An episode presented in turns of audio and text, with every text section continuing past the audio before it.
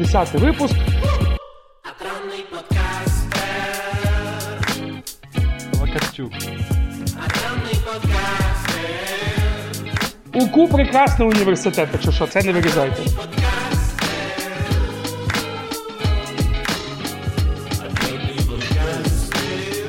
Будьмо уважні. Поїхали! Всім привіт! І у нас знову андронний подкастер. Сьогодні у нас ювілей! Нам не по 600 років, сьогодні наш 10-й випуск. І сьогодні у нас прекрасна, навіть трохи сумненька така дата. Тому що сьогодні 10-й випуск, це означає, що це крайня серія, крайній епізод нашого першого сезону. Що буде потім, ми розкажемо, може, в кінці даного епізоду. А поки що хочемо розказати, що ми з вами сьогодні говоримо про...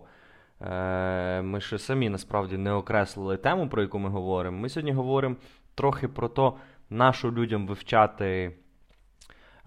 нащо людям займатися самопізнанням, нащо людям вивчати психологію, що взагалі таке людина і чому так важливо розуміти, що відбувається з нами в ті чи інші моменти нашого життя, як ми то реагуємо, які наші потреби, переконання і так далі і тому подібне.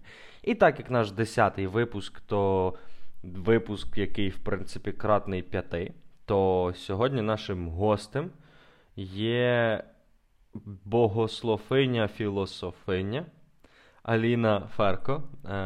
Вона точно топить за фемінітиви. І хочу Аліни спитати. Аліна, хто ти по житті? Хто я? Ох, я по житті філософ-богослов. Без іня? Без іня, так, мені так подобається. Я цікавлюсь...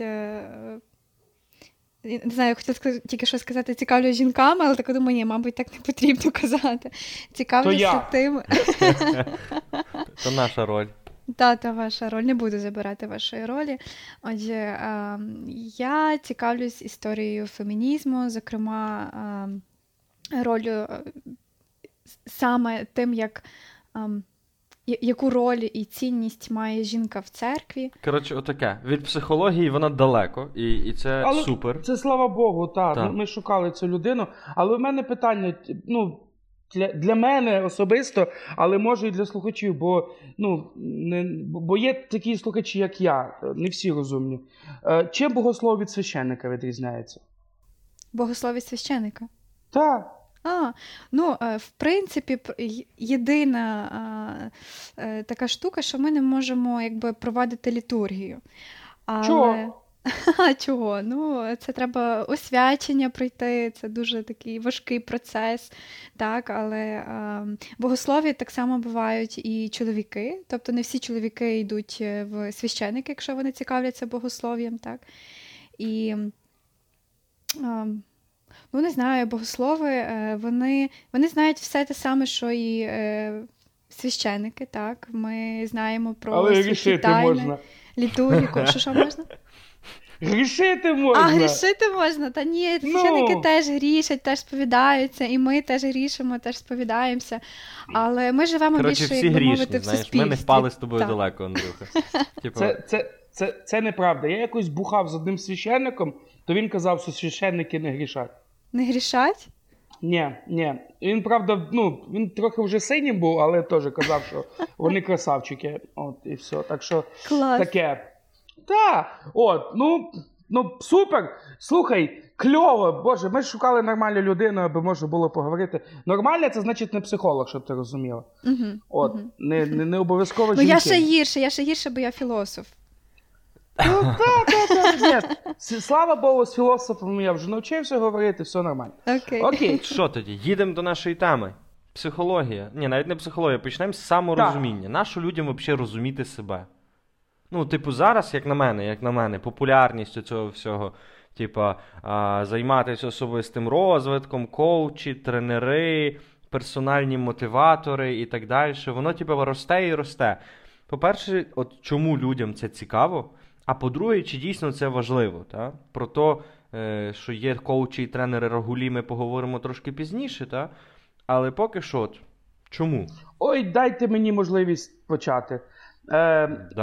Перша версія, що це природа. Це природній процес. Коли людина народжується, вона спочатку народжується в ролі дитини. Вона така лежить собі і смокче молоко або то, що їй дадуть. І потім вона відкриває таку нову штуку, вона починає повзати. Вона така повзе, і така: «Вау, у мене нова функція, я вмію повзати». Потім стається щось ненормальне, і вона починає сидіти, і така: «Офігеть, у мене є дубця, і я її використовую. Я тупо на ній сижу, і це добре». А потім, знаєте, вона така стає, і вона так пружинить ніби на ногах. Вона ще ходити не вміє, ця людина, але вона так пружинить, і вона посміхається. Оці всі речі – повзання, сидіння, стояння, а потім ходіння – це тестування свого тіла. І вона навіть дорослому показує: «Ей, чувак, типу, диви, я стою». І так ніби от не присідає, а так ніби танцює. Типа качає, знаєш. Так, типа качає. Реперський кач, так. Навіть якщо ця дитина біла. Так от, і доросла, а дорослі радіють, такі: «Боже, який...» Старенький, ти зараз про білих і чорних не жартуй, типа. А я про шахмати, якщо що. От, і вони, і дитина так от пружинить, показує. Дорослі радіють, чого радіють? Дитина тестує, але потім то все погано закінчується. Дитина якимось чином відкриває в собі таку функцію, як після ходіння, як бігати. І вона тестує своє тіло на ось це. І що? І коли дитині треба протестувати світ, наприклад, о, штукатурка впала зі стіни. Цікаво, що це? Вона пробує, і дорослі: «Тріло їж», або «не бігай, не кричи». І коли дитина старається вивчати себе, тестувати своє тіло, її тупо стоплять. Ну, понятно, що якщо вона, наприклад, п'є оцет, то треба стопити. Хоча, з іншої сторони, якщо він на шару, то він, ну, солодкий має бути, нам правило кажуть, ні? Вивчати себе, не тільки тіло, але й психіку, одна із перших версій, це тупо природа. Є вірогідність, є така теорія, що світ колись був без коучів, без тренерів. Та ну. Ну, я не вірю, то теорія. Ні, ну, скажімо так, колись то були шамани, мені здається, знаєш. Вони, так, так, то були шамани, священники були, не було ніяких коучів. У різних... Тут типа камінь чисто в огород, знаєш. Слухай, а оця штука, ну, у євреїв, наприклад, приходять і питають у Ребе, як їм бути далі, наприклад. Це вся штука, ну, вона завжди була, просто вона міняла формат. Але вивчення себе... Потреба в цьому, перша функція – це природа. Окей, Аліна, давай, ответочку. Вау, ответочку. Ну, насправді, ще й досі є такі люди, як духовні наставники. Мені здається, якщо говорити про церкву, так, вони теж, мені здається, дуже важливі. Не всі люди звертаються зразу до психотерапевтів, психологів, хтось... Особливо віруючі люди, вони більше направлені на те, щоб звертатися по допомогу до духовних осіб, так? По таку. Ну і взагалі, в принципі, людині часто властиво запитувати, так, хто вона така, ось, і по великій мірі це сприйняття людини починалося ще, ну, типу, дуже давно. І багато філософів, там, не знаю, Платон, Сократ, Аристотель, потім Ніцше, Гегель, Шопенгаур, якщо ви чули, правда, він такий досить, я б сказала, темний філософ, але тим не менше. Багато людей завжди думали про те, хто вони такі, ну, і досі, в принципі, так? Тому що, якщо говорити про людину, як про матерію, це легше, тому що матерію можна пожмякати, її можна зрозуміти, дослідити, там людина складається з якихось хімічних, біологічних, не знаю, о боже мій, куди я йду. І тут типу, квантові фізики такі, типу, стоп. І такі, о май гад, що вона говорить, да.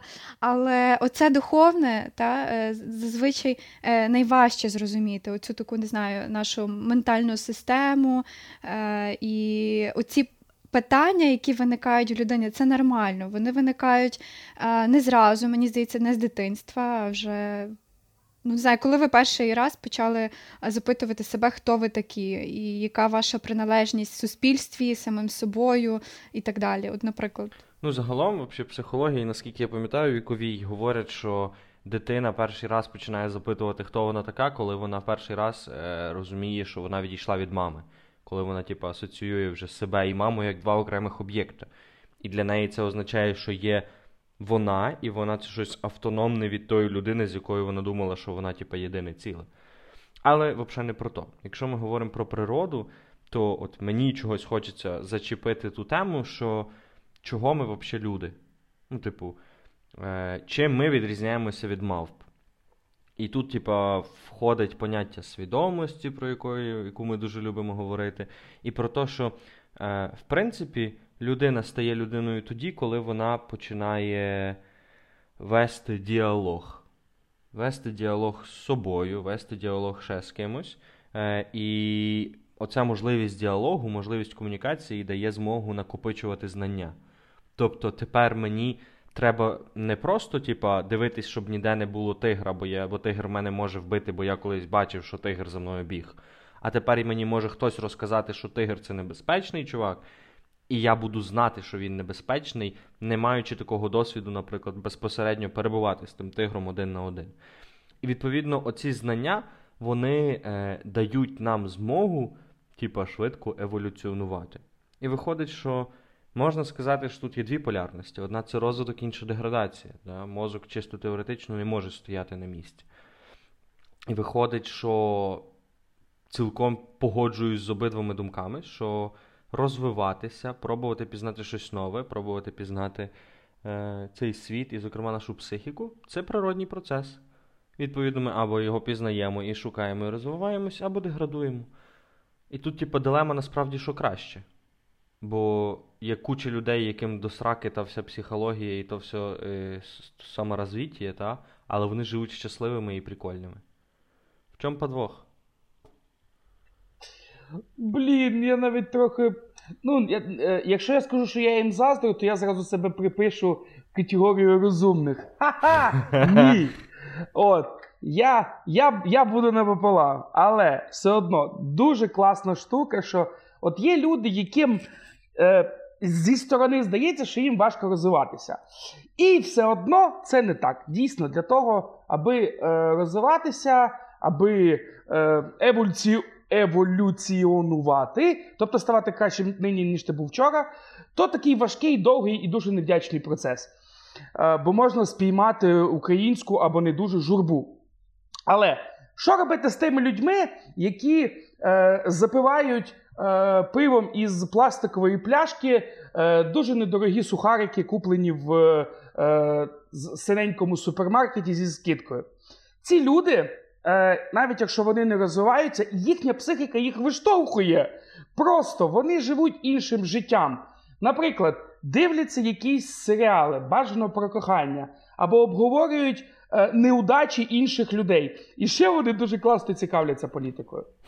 І це все, ну, оце вся бульбашка, от яку вони створюють, яку вони заходять, їм дає відчуття те, що вони живуть, ну, якимось чином розвиваються. І в їхній психіці, у них все добре. Розумієте, знову ж таки, був один такий чувак, розумний, з вищої освіти, який казав про теорію відносності, що все відносно. І от оці люди відносно до людини, яка розвивається, читає Канта, Гегеля, обов'язково в оригіналі, то вони ніби такі трохи, ну, неудачники. Але якщо Серега з району сказав, що він красавчик, от, то відносно до його району, до його життя, прекрасне, нормальне. Інша справа, що нам треба розуміти, дуже не варто насильно людей розвивати. Як, наприклад, мені не зовсім окей, але я так боюсь, що це не було критикою. Ну, коротше, це не критика. Мені не зовсім заходить, як, наприклад, вчать дітей в школах. Коли приходить такий хлопчина чи дівчина, йому в голову засипають зі всієї дурі знання без абсолютної якоїсь емпатії. Тобто, ну, нема підходу, відходу і фіксації. І таким чином цю людину, вона не розвивається, її розвивають насильно. Наприклад, я коли вчився в школі, господи, дитячі травми розказую. Я коли вчився в школі міста Героя Тисменниці Івано-Франківської області, я прийшов туди лівшою. Ой, нема такого, шульгою я прийшов, о. Писав лівою рукою, коротше. І на мене коршуни педагоги прийшли і сказали: "Ні! Шульга, це зло! Ти антихрист! Пиши правою рукою, скотіна". І замість того, щоб зробити мене амбідекстром, бачите, яке розумне слово, я кросворди розгадав. Це тобто людина, це людина із однаково розвинутими руками, що ліва, що права. От є шульга, та, є правша, а є амбідекстр. Тупо захотілося навчитись писати, що лівою, щоб так себе кликати, типу. Та, ну це ж мозок, всі діла. От. Слухай, ми зараз всі амбідекстри, бо ми печатаємо двома пальцями великими і все. Що лівими, що правими. От. Так от. Ну і вважалося, що це норм, що треба було переучувати. Або мені мою картавість, наприклад, вибивали з голови. А деякі дівчата, не буду казати, які кажуть, що це доволі миленько. От, дикторами все одно не буду, хоча півроку працював на радіо, але таке. Коротше, розвиток не має бути насильним. Насильно, сказав я. Але я вважаю, що до цього треба запрошувати. Ще одна штука, знаєш, ти так, зачепив серіальчики, і в мене аж тьохнуло всередині. Я просто, топлю за серіальчики. Вони, це мій час деградації. Або час розвитку, якщо серіальчики топові. І тут дуже важливо, що, не знаю, персонально я не зустрічав, напевно, людини, яка, 100% свого часу в розвитку. Навіть коли спить, вона просто розвивається, знаєш, там, гантелі якісь. Це деградація. Руки, цей. Ні, тут має бути точно баланс. І кожен знаходить той баланс сам. Просто, якщо ми робимо то неусвідомлено, то наше тіло, воно, тупо хоче бути в гомеостазі. Воно хоче тупо лежати в ліжку, в безпеці, і щоб все було класно. І якщо ми не наділяємо трохи якоюсь власною мотивацією, власною силою волі, той напрямок розвитку і ту, силу не прикладаємо в розвиток, ту енергію, добрий день, будьте готові, що ви в один день проснетеся з пролежнями і без дому. Ну, або з домом, там, якщо у вас багаті батьки і ви мажики. Так, а от мене виникло питання таке, я собі подумала, так нас часто говорять про те, як стати особистістю. Тобто, є індивіди, а є особистість. І як перейти оцей етап, так, ви зараз говорите про розвиток, тобто якщо я розумію, що я хочу стати особистістю, то мені потрібно вдосконалюватись, мені потрібно читати в оригіналі Гегеля, і тоді я стану особистістю. Тобто,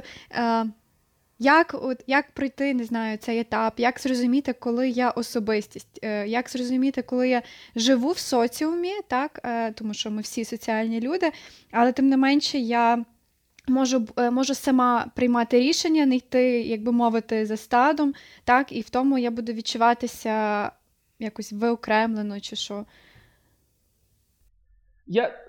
Хто перший? Давай, Андрій, давай. Так. Диви, є 100-500 мільярдів психологів, які вивчали, що таке особистість, лічність. І вони вивели 100-500 мільярдів тверджень, що це таке. Чим крута психологія, в принципі, як і філософія, що це не вища математика. Лупаш дослідження і будеш ти святим. Так от, є такі прекрасні психологи, які спрощували. Вони казали, що особистістю стає людина, коли вона починає казати «я сам».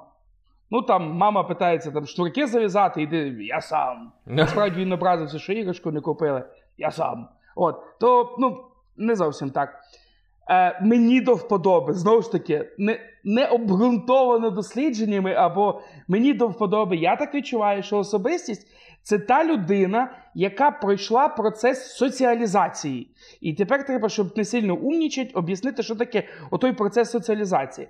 Це коли людина розуміє, що вона особистість, тихо, не особистість, що вона взагалі є індивідум, і є ще купа інших індивідумів. І от процес соціалізації – це коли знайшла свою роль в цьому соціумі і взаємозв'язок із іншими індивідумами свого ареалу.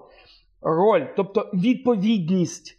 Не просто, що я от буду таким і все, а як я буду взаємодіяти з іншими людинками. Навіть якщо, наприклад, є така людина, яка сказала, так, я по житті вор в законі, я буду красти речі і робити насилля над іншими. От, так, ну, сорян, психологія – це, звісно, про етику, але от така модель, так, це також процес соціалізації. Він або вона знайшли свою роль в своєму соціумі, і таким чином ця людина стала особистістю.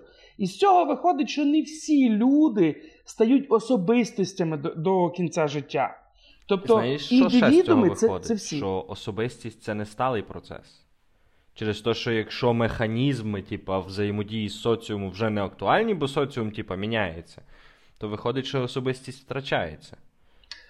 І приклад одразу, та? Я на собі. Була собі людина, особистість, і в неї була прекрасна система цінностей. Дружина, діти, коханка, де Уланос, айфон і його робота. І тут прийшла війна, і він такий, я піду воювати. Пішов, повоював, повертається назад, і він бачить, що йому дико дискомфортно в своєму соціумі. Страшенно дискомфортно. І він не може зрозуміти свою роль, тому що на війні його роль була абсолютно інша. І з-за цього дисонансу він просто виштовхується зі своєї ролі. І на якийсь момент ця людина знову із особистості повертається в індивідум на пошуки. І тут є дві класні штуки. Або вона повернеться в особистість, причому неважливо, в цей соціум чи в інший. Або вона залишиться індивідумом без взаємозв'язку із соціумом. При тому, що жити в соціумі і взаємозв'язок із соціумом – це трошки різні речі. Ти можеш бути жителем мегаполісу і ніяк не комунікувати з соціумом, а лише потребітельські якісь штуки. Ну, ти контактуєш, наприклад, із кур'єром, доставщиком піци, при тому конкретно, не так, як в німецьких фільмах про кохання, а просто він реально привозить піцу і все, і їде. І це весь твій контакт із соціумом. От, і це не є процес соціалізації. І знаєш, що ще важливо? Це твердження, яке ти навів, воно може створити вигляд, що інтроверти взагалі ніколи не стануть особистостями. Наголошую, інтроверти – люди, які черпають енергію всередині себе, а не ті, які з ніким не говорять. І якщо людям некомфортно говорити з багатьма людьми, і в них є 2-3 друга, то вони все одно можуть бути особистістю. Через те, що ніхто не каже вам бути мегапопулярним, класним, мати 150 тисяч знайомих і не знаю, що ще. Я по житті інтроверт-фрілансер. У мене знову ж таки питання є. Мені здається, що я сьогодні вас ведучий. Так сталося. Добре, тоді, якщо ми говоримо про психологію, так, її важливість, розуміння, то чи виходить з цього, що ви говорите, що психологія, в принципі, дозволяє людині жити в соціумі, але... Тим не менше, потрібно не забувати і ніби не приймати оці колективні рішення. Тобто психологія допомагає жити в соціумі, але як не попасти в оці колективні рішення? Тобто я живу серед людей, там хтось робить рішення, там, не знаю, голосувати там за когось там, а я така, якщо я там не проголосую, то я не буду така, як вони мене не приймуть, то все, окей, я йду до них, тому що я людина соціальна. Тобто як не попасти в самодостатність. І в колектив. Ну, як на мене, це дуже проста відповідь. Якщо я є самодостатнім, якщо я є успішним, і в даному твердженні успіх – це щось класне, що я можу повторити за потреби.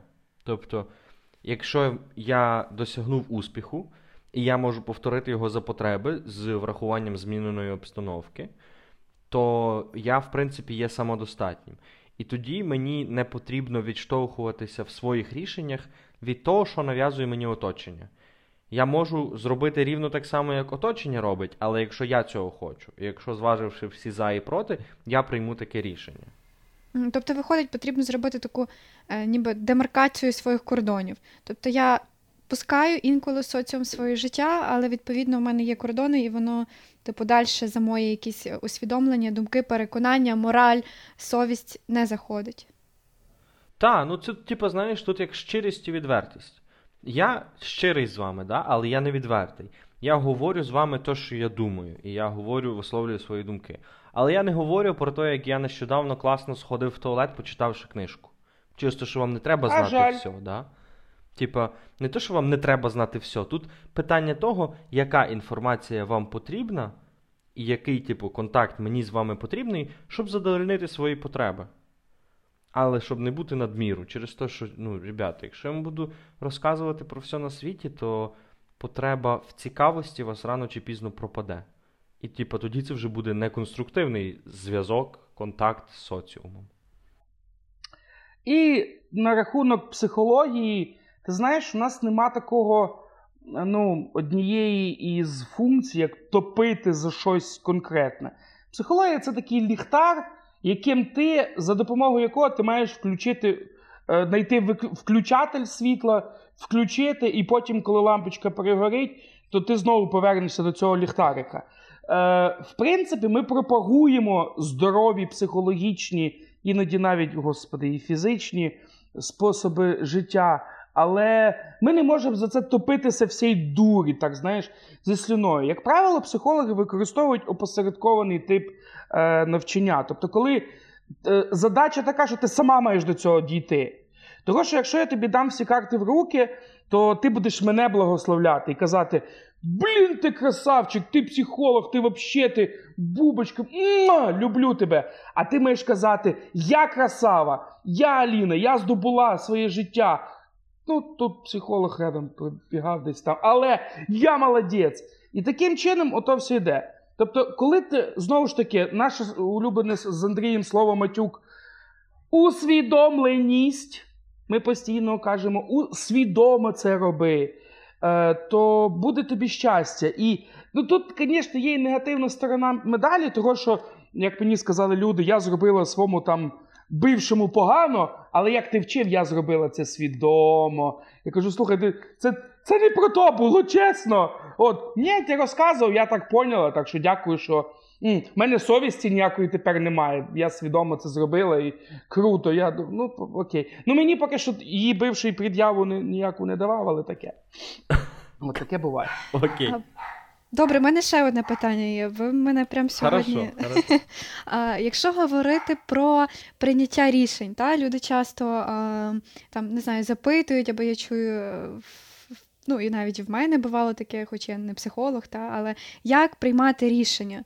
Тобто не всі люди здатні приймати рішення. Тобто часто комусь легше, щоб хтось підказав, сказав, а інколи чи не буває так, що людина звертається до психотерапії, психології через те, що вона не вміє сама приймати рішення, і виходить так, що якщо я прийду до людини, вона така мене розбере по полочках і скаже мені так, типу, там можеш так зробити, там так, там, там. Я такий: о, слава Богу, о, велика психологія, типу, за мене все вирішено, і все. І тут, коротше, знаєш, я просто прям чекав, я чекав цього, знаєш. І тут вриваються просто коучі, тренери, мотиватори і ще час від часу священники, які знають, як тобі буде краще.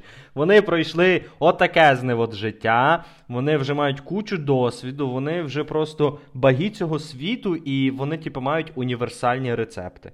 І ці люди, типу, втовкмачують людям якусь свою життєву правду, роблять це зверхньо, люди їм вірять. І видається, що це все працює. І воно працює на короткострокову перспективу. Воно пропрацює тиждень-два, і людина побачить: я мала звернення, я звернулася, і був результат. Да? І тут логічно в голові складається цепочка. Ага, значить, ця людина реально шарить, реально мені помогла, і все працює. Ну, але через пару тижнів щось знову пішло не так, але це не та людина винна. Це вже я винен, бо я щось налажав потім, да? І вона знов іде до тої людини. І та людина знов кидає якусь пораду, кидається зверхню, і та людина вірить. І потім, типу, вроді би з коучем цим все працює, Але виходить так, що проблеми нікуди не діваються. Їх стає більше, але ми їх так закриваємо невеличкими дирочками. Це як є велика плотина, та, яка тримає воду, і вона починає тріскати. І ми беремо корки з вина і запихаємо їх. Запхали один, з'явилась нова тріщина. І не типу перебудувати ту плотину і зробити нормально. Давайте будемо тикати оцими корочками. Фух! Отак от прям. Передаю привіт Дмитрію Карпачову. Так, Дімочка, ми тебе... Я мав сказати жорстче, але нас слухають нормальні люди, тому, да, Діма, тобі привіт. На рахунок, як би мали бути прийняття рішення, буває таке рішення, яке ти маєш прийняти, і ти в ньому сумніваєшся, а буває такі... Ну, бо коли ти маєш прийняти рішення, і ти не сумніваєшся, то ти його приймаєш, це рішення. І є два варіанти. Ти знаєш, як прийняти, але сумніваєшся, або ти не знаєш рішення.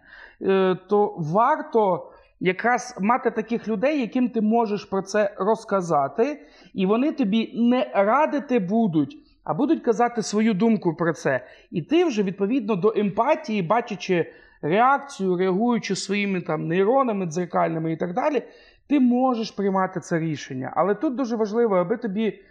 Бо є такі коучі токсичні, наприклад, був такий сесійний зал здоровенний, і поїхав мега-коуч.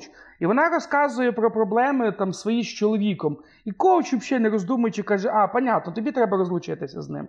І групова динаміка, купу народу, залу, і плюс цей коуч має авторитет, бо в нього багато лайків в соцмережах. І вона розлучається, і після цього її життя пішло просто шкереберть. Вона не змогла таки справитись, вона потім писала, ця жінка, про це в соціальних мережах, які уроди психологи, терапевти, коуч, взагалі всі уроди. Тому що так от зламано. Тому при прийнятті рішення дуже важливо, щоб це було твоє рішення, але яке прийшло через емпатію інших людей.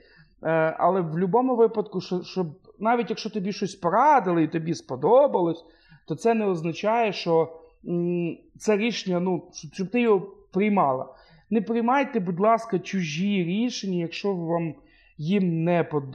вони вам не подобаються, крім тих, які не суперечать закону і там стану здоров'я. Наприклад, там, давай, привіт, незнайомка, давай зробимо секс без презерватива. І вона каже, ні, варто прийняти рішення, все-таки захищатися. А от якщо якісь інші речі, такі, які потребують обдумання. І ще така штука, за що я туплю і з чим я не завжди можу справитись, не приймайте...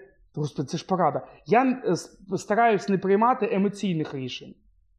Тобто, щоб вони були виважені, як мінімум 10 вдохів-видохів глибоких, і потім, щоб це не було, класно. Крім, там, не знаю, купити якусь Кока-Колу, бо вона дуже вредна, але дуже смачна і робить мене щасливим. А що вас робить щасливим, люди? Минутка мовчання в честь цього вопроса, знаєш. Тоді що, дивись, в мене вопрос, на який я, в принципі, маю відповідь, але маю розуміння, що моя відповідь може бути необ'єктивна. Чому взагалі виникла психологія і чи треба її вивчати? Аліна, скажи мені про свою життя. Тобі треба психологія і тобі треба вивчати її? Я хотіла вже так почати науково відповідати про те, що це відмежування психології від філософії. А чому? Тому що філософія займалася дуже багатьма питаннями, як і про буття, як і про людину, як і про Бога і так далі. А психологія – це, знаєте, ніби вже таке зосередження на самому собі. Тобто це вже... більше до особистості, до того, як ми живемо, знову ж таки, в соціумі, про прийняття рішення, про успішність. І тут зараз, хто чує це слово, зразу давайте про успішність, як стати успішним. Для чого мені психологія? Насправді, я не зразу знала про неї. Так? Я думаю, десь з курсу другого я почала більше цікавитися. Бо я не розуміла, як її можна задіяти в житті, що вона взагалі може мені порадити, допомогти, якщо я ходжу до церкви. І я ще з маличку, я маю духовних наставників, нащо мені психологія? От, і тут виникло вже пізніше в мене така потреба вже більше поцікавитися цією наукою, так, зрозуміти її витоки і так далі. От, і коли все ж таки я вже перейшла до цього питання, я зрозуміла, що таки вона більше допомагає бути з собою.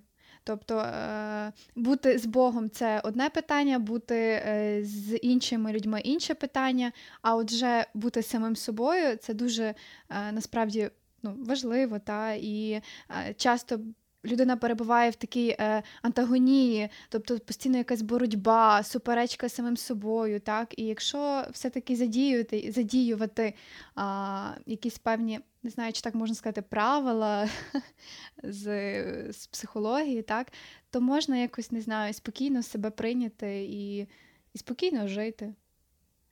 Хоча тут теж в мене було, до речі, питання, якщо ти починаєш вже цікавитись психологією, десь вже відчуваєш, що вона починає змінювати своє життя, чи інколи виникає, деколи, мені здається, люди просто не готові до того. Так, вони занадто швидко або занадто багато впускають саме психологію в своє життя, а потім вони такі в безладі, о Боже, що робити, тому що я зрозумів, що в мене проблема там, а як тепер з ними справитися? Тобто, як потрібно дозувати це місце психотерапії, психології в нашому житті, щоб все було так почастково, не забагато.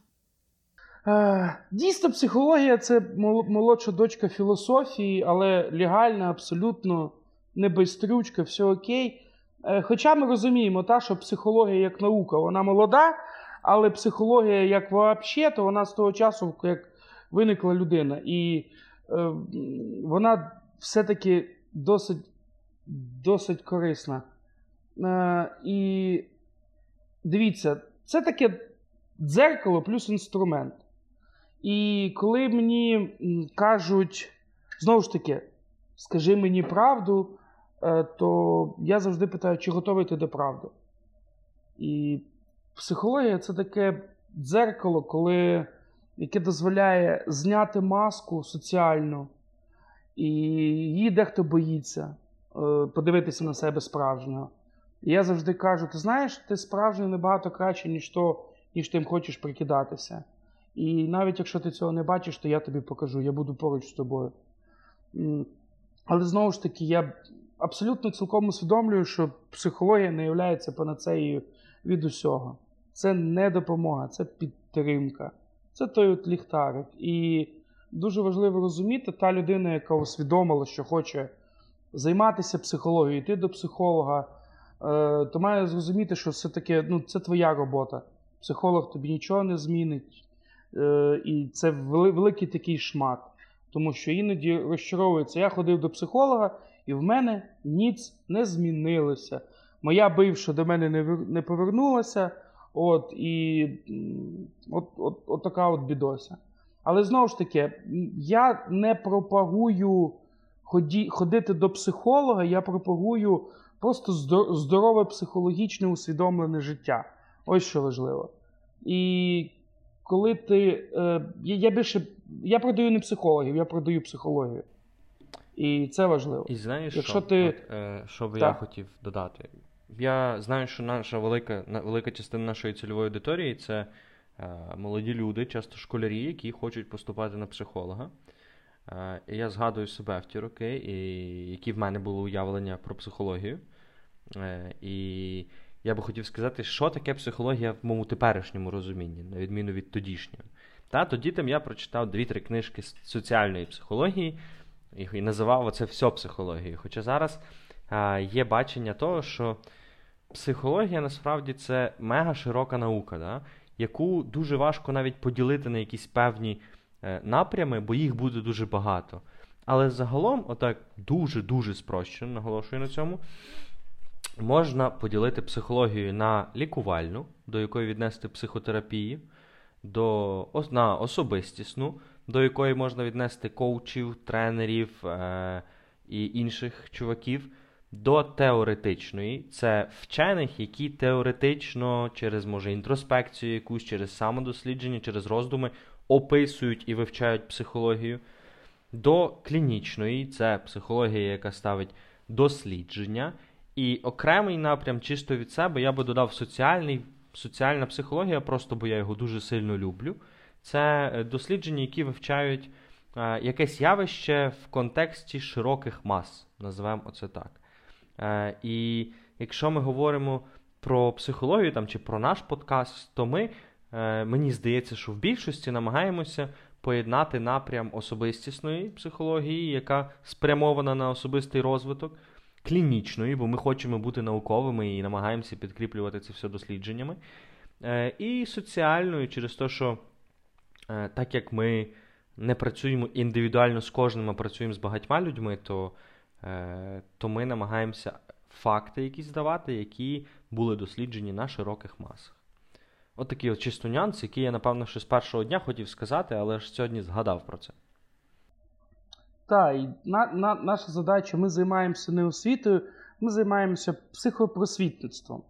От, тобто або психоедукацією, якщо вже вип'єндрюватись по повній.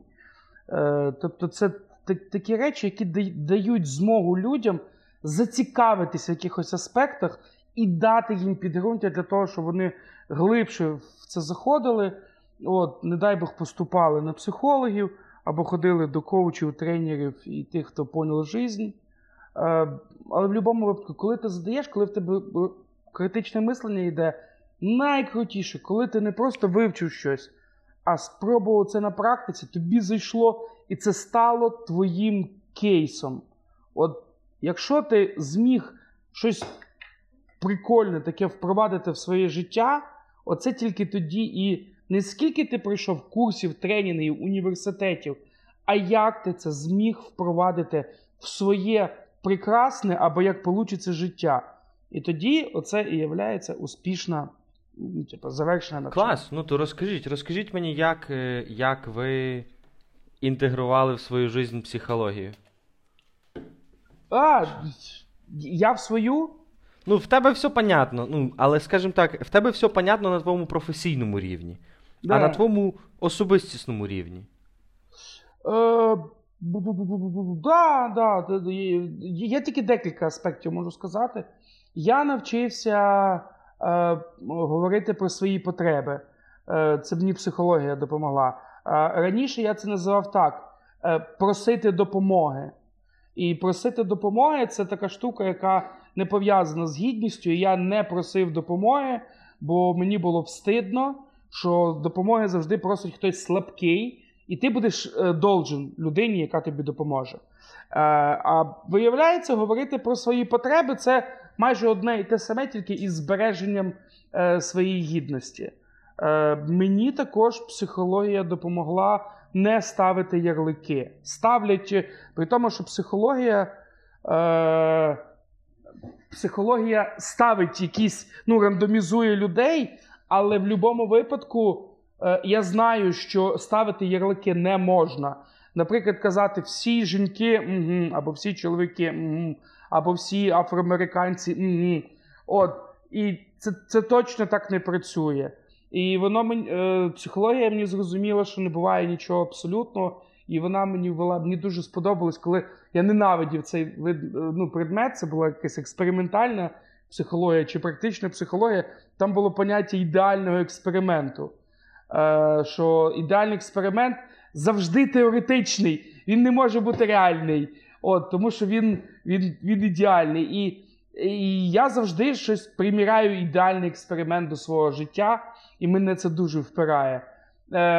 І якщо конкретні дуже речі, я раніше був таким латентним чи нелатентним гомофобом. Тобто, якщо до лесбійок я ставився з розумінням і навіть приємністю, то геї, жах, який не можна, як поляки я до них ставився. То зараз я абсолютно нормально до них ставлюсь. У мене є там 3 знайомі, з якими я комунікую час від часу, не системно, але я себе перевірив, що абсолютно норм. І це все психологія, тому що ми ну, вивчали всі ці штуки. І я стараюся, от що б мені психологія не дала, я не можу все одно зрозуміти своїх ворогів. От, я не можу якось до них відноситись з точки зору науки. В мене моє от Козінчуковське пробивається, от, і отут я нічого зробити не можу, але якось так. Я так чемно піднімаю руку, ви помітили? То ніхто не буде бачити, але я всім скажу. Зачем ти це робиш? Зачем? Я просто не люблю перебувати в нас на лекціях, завжди в чаті, перед тим піднімати руку, щоб не створювати зум-безпорядок. Який жах. Мені соромно за університет. Да. Не буду називати його ім'я. Але, а як вигризати життя там? Я буду відповідати, скотіна, а ну сіла. Хоча, ладно, це, напевно, якийсь елемент соціалізації. Добре, я виріжу це, бо в мене знову не будуть недолюблювати укушники. До речі. УКУ прекрасний університет, так що, це не вирізається. Оце просто зразу першим реченням. Першою вставкою зроблю. Знаєте, ви це говорите, і насправді, по-перше, в мене виникло чомусь дуже багато питань. І мабуть, я би мала ще сили з вами, не знаю, півдня отак от слухати, питатись, відповідати і так далі. Дуже класно. Але в мене з'явилася така думка, не знаю, я думаю, ви чули, є така штука, як бритва Оккама. І я не завжди, я розумію ніби суть цієї бритви, я розумію філософські значення, я розумію, що в це, який елемент в це вставлено, але тут в мене прийшла ідея, що, в принципі, психологія інколи і є цією бритвою, наче. Тобто вона допомагає встановлювати якийсь такий певний порядок в нашому житті, в наших певних думках, гіпотез, і взагалі в самих в собі. І ще якась така штука, в мене теж виникла асоціація, це так ніби я пульт, так, від телевізора, і там є дуже багато кнопок. І зазвичай люди якось, не знаю, ви знаєте, яка кнопка за що відповідає? Ви всі використовуєте кнопки на пульті? От, каже, ми не знаємо, що таке пульт, да? Окей. І так, наче, от я цей пульт, там багато кнопок, але я знаю кнопки, оце перемикати канали, гучність більше-менше, або просто зняття гучності. Тобто це всі кнопки, які зазвичай я використовую. Але там є ще купа, яких я дуже боюсь нажимати, особливо ті, що червоні, зелені, бо мені з дитинства казали, якщо ти нажмеш на зелену, то згорить телевізор. І я дуже обережно нажимала на ці клавіші, знаєте, на кнопочки, щоб, не дай Боже, не згорів телевізор. І тут я розумію, що, в принципі, це така аналогія класна, тому що психологія дозволяє от не боятися. Не боятись нажимати на цю зелену, жовту, червону кнопку. І від того не згорю я. Тобто оцей телевізор не згорить. Він буде мати більше, навпаки, функцій. Тобто я знаю, що можна канали перемикати якось там по-різному. Можна щось зберігати, якийсь свій улюблений канал, там, чи... щось таке, не знаю, це от мені так прийшло. Можете мене забакланити або підтримати і розвинути думку. Ні, чого, кльова думка, абсолютно. Я просто, є частина людей, якщо УКУ, наприклад, то студентам УКУ забороняють дивитися телевізори. Взагалі, читайте книжки! То аналогія буде, мабуть, з мобільним телефоном. У мене просто про телевізор друга штука. Мені здається, що Аліну потім виженуть просто. Ні, вас не... Позбавлять статусу. Це прекрасний університет, ще раз повторюю. Але, психологія дозволяє зняти з пульту целофан. Баба буде... Це прекрасна метафора. Баба буде бити по рукам, але виявляється, що, знаєш, без целофану пульт прекрасний, він не ламається і так далі. Я також за то, аби не занурюватись там щось занадто, тому, наприклад, мене дуже сильно там турбують люди, які експерти, які розбираються у всьому, але насправді ні у чому. Це з приводу цієї бритви Оккама. Вивчаючи себе, усвідомлюючи себе, тобі легше буде взаємодіяти із іншими. Бо коли ти себе боїшся або коли якось пересторожуєшся, ти будеш сублімувати на інших. Яким чином це у більшості знаходиться? Людина, яка мала мрії, яка мала якісь переживання, але їх не здійснила, вона плодить дітей, 800 штук. І оцих 800 штук дітей Вона починає казати: ти маєш добре вчитися, чого ти жереш вночі пельмені, сирі, ти жирним станеш, а маєш бути балеріною. Це вона хотіла бути балеріною. От. І при тому, з таким чином, йде отака сублімація. Для того, щоб не було такого, дуже важливо мріяти і впроваджувати свої мрії. Психологія трохи не про мрії, а про більш реальні штуки. Але знову ж таки, для мене дуже важливим є такий непопулярний аспект. Я бачив докторів психологічних наук, професорів, ті, які розібралися, познали жизнь. І я не завжди там бачив щастя. Я не завжди бачу, що вони от просто пруться від чогось. Не завжди це не означає, що всі. Бачите, як я акуратний, я красавчик. От, дуже багато із них я бачив таких. І для мене дуже важливо, аби, якщо ви вже вивчаєте ту психологію, то ви прагнули все-таки бути щасливими, бути радісними і жили в комфортному житті. І якщо у вас немає у вашому житті ніякої деревої психології, про філософію, у вас аналогія з філософією тільки з марихуаною, от, про накурці ви стаєте психологами, філософами, але трохи стрьомно. Але ви просто безмірно щасливі, і тут така і зірочка, сносочка, і при цьому від вашого щастя не страждають інші, це набагато крутіше, ніж професорський якась там ступінь психології, але коли ви страждаєте від цього. От. І ще раз, щоб ви мене розвратно не поняли. Психологія – це фонарик, яка дасть вам можливість подивитися на щось і зрозуміти, як зробити краще. Будь ласка, зробіть краще своє життя. Не міняйте світ, змініть себе, і ви побачите, як світ зміниться. І буде вам щастя.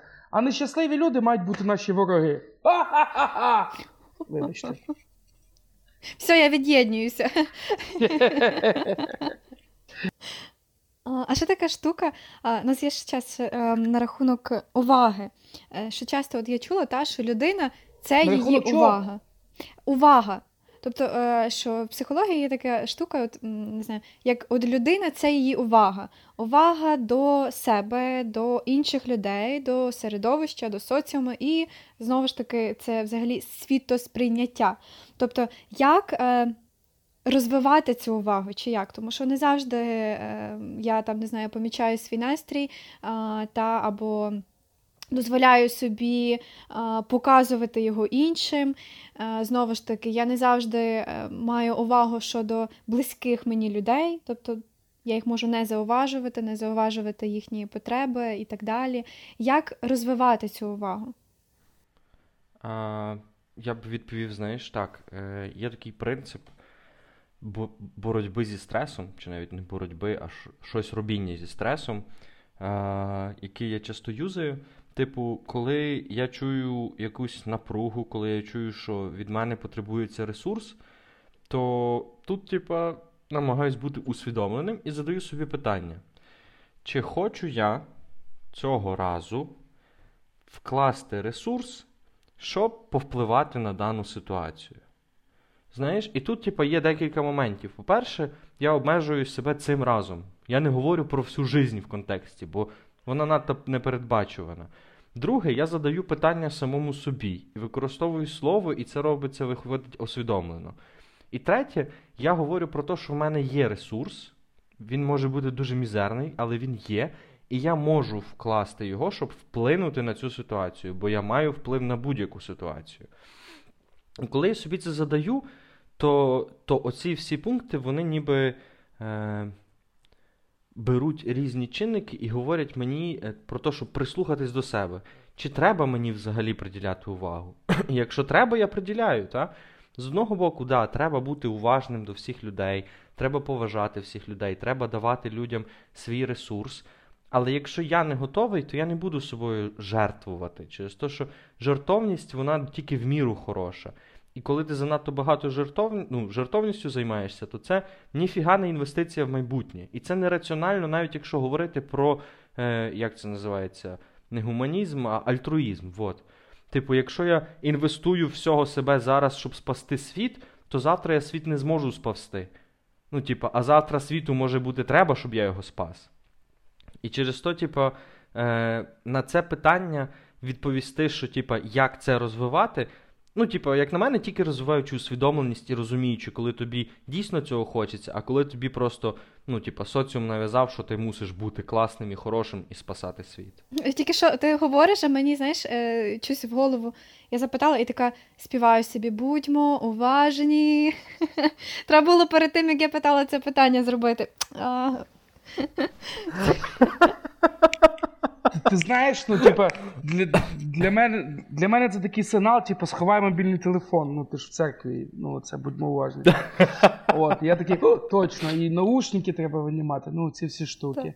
А ще така штука, ну, аспект оцей соціальний, що між мушу і хочу.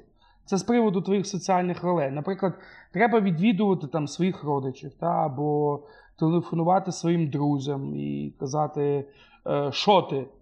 Класне таке питання, яке має, ну, підрозумівати з собою «Привіт, ти мені не байдужа, і я зараз цікавлюся, як в тебе справи». От, але насправді, що ти? І відповідь «Та нормально» означає «Дуже дякую, що поцікавився, в мене все непогано». Ні, відповідь «Норм». Ну, і... Я завжди, коли мені так відповідають, кажу, ну, це теж не я автор, що ти робиш із тією купою часу, що ти економиш, ну, на словах, ну, не нормально, а норм, там. Мені ок. Так от, це насправді все архетипи, ну, по вихованню, то, що нам нав'язали.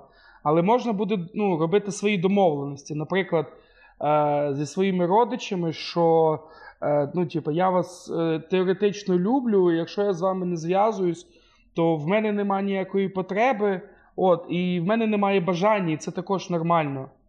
От, але давайте ми будемо домовлятися, що ви не будете гніватися. Ну, з моїми родичами це не приканало, але в більшості ж нормальні родичі. Тому оце от мушу і хочу, дуже важливо, щоб воно от було разом. Якщо мушу, але не хочу, ну, ти не все можеш робити, що хочу. Є такі хочу, що ти можеш порушити закон або якісь норми етики, або просто там пошкодити своєму здоров'ю. Але в більшості, от диви, 80% твого життя, тобто 4/5, от твоє мушу має співпадати з хочу. І якщо воно так не є, то ресурс може вимиватися. І навіть є такі люди страшні, суїцидники, це ці марафонці, марафонобіжці. Представляєш, 42 кілометри біжуть.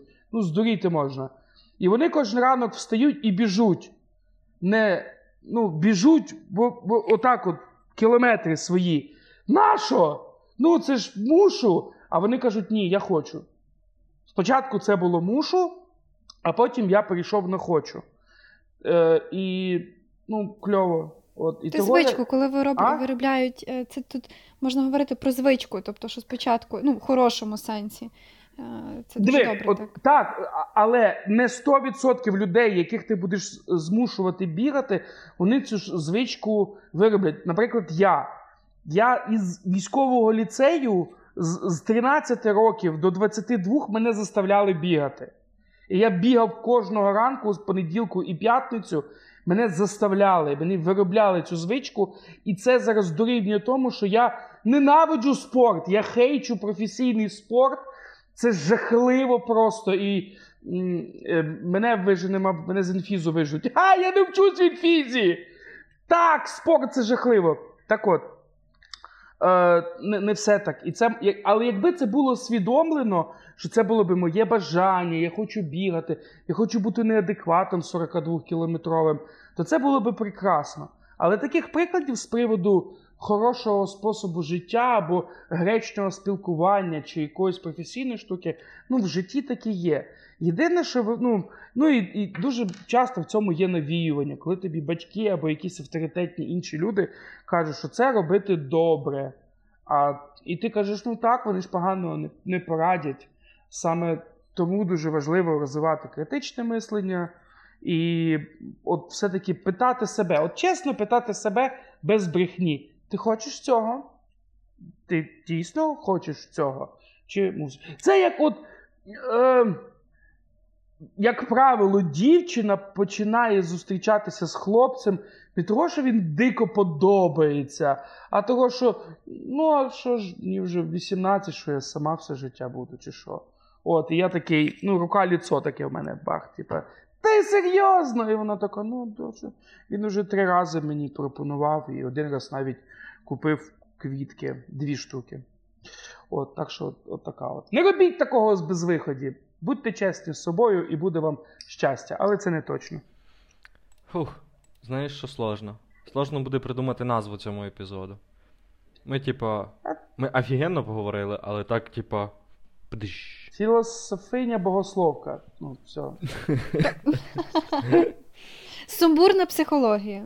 Сумбурна психологія. Хорошо. А що? Ми будемо закінчувати наш 10-й ювілейний епізод про психологію, саморозуміння і все на світі. І казати вам, що це, типу, наш перший сезон, він закінчився. І сказати чесно, коли буде другий, ми не знаємо. Ми не знаємо, чи актуальні зараз подкасти, ми через те, що люди сидять вдома, хоча хто зараз вже сидить вдома. Ну, коротше, ми просто...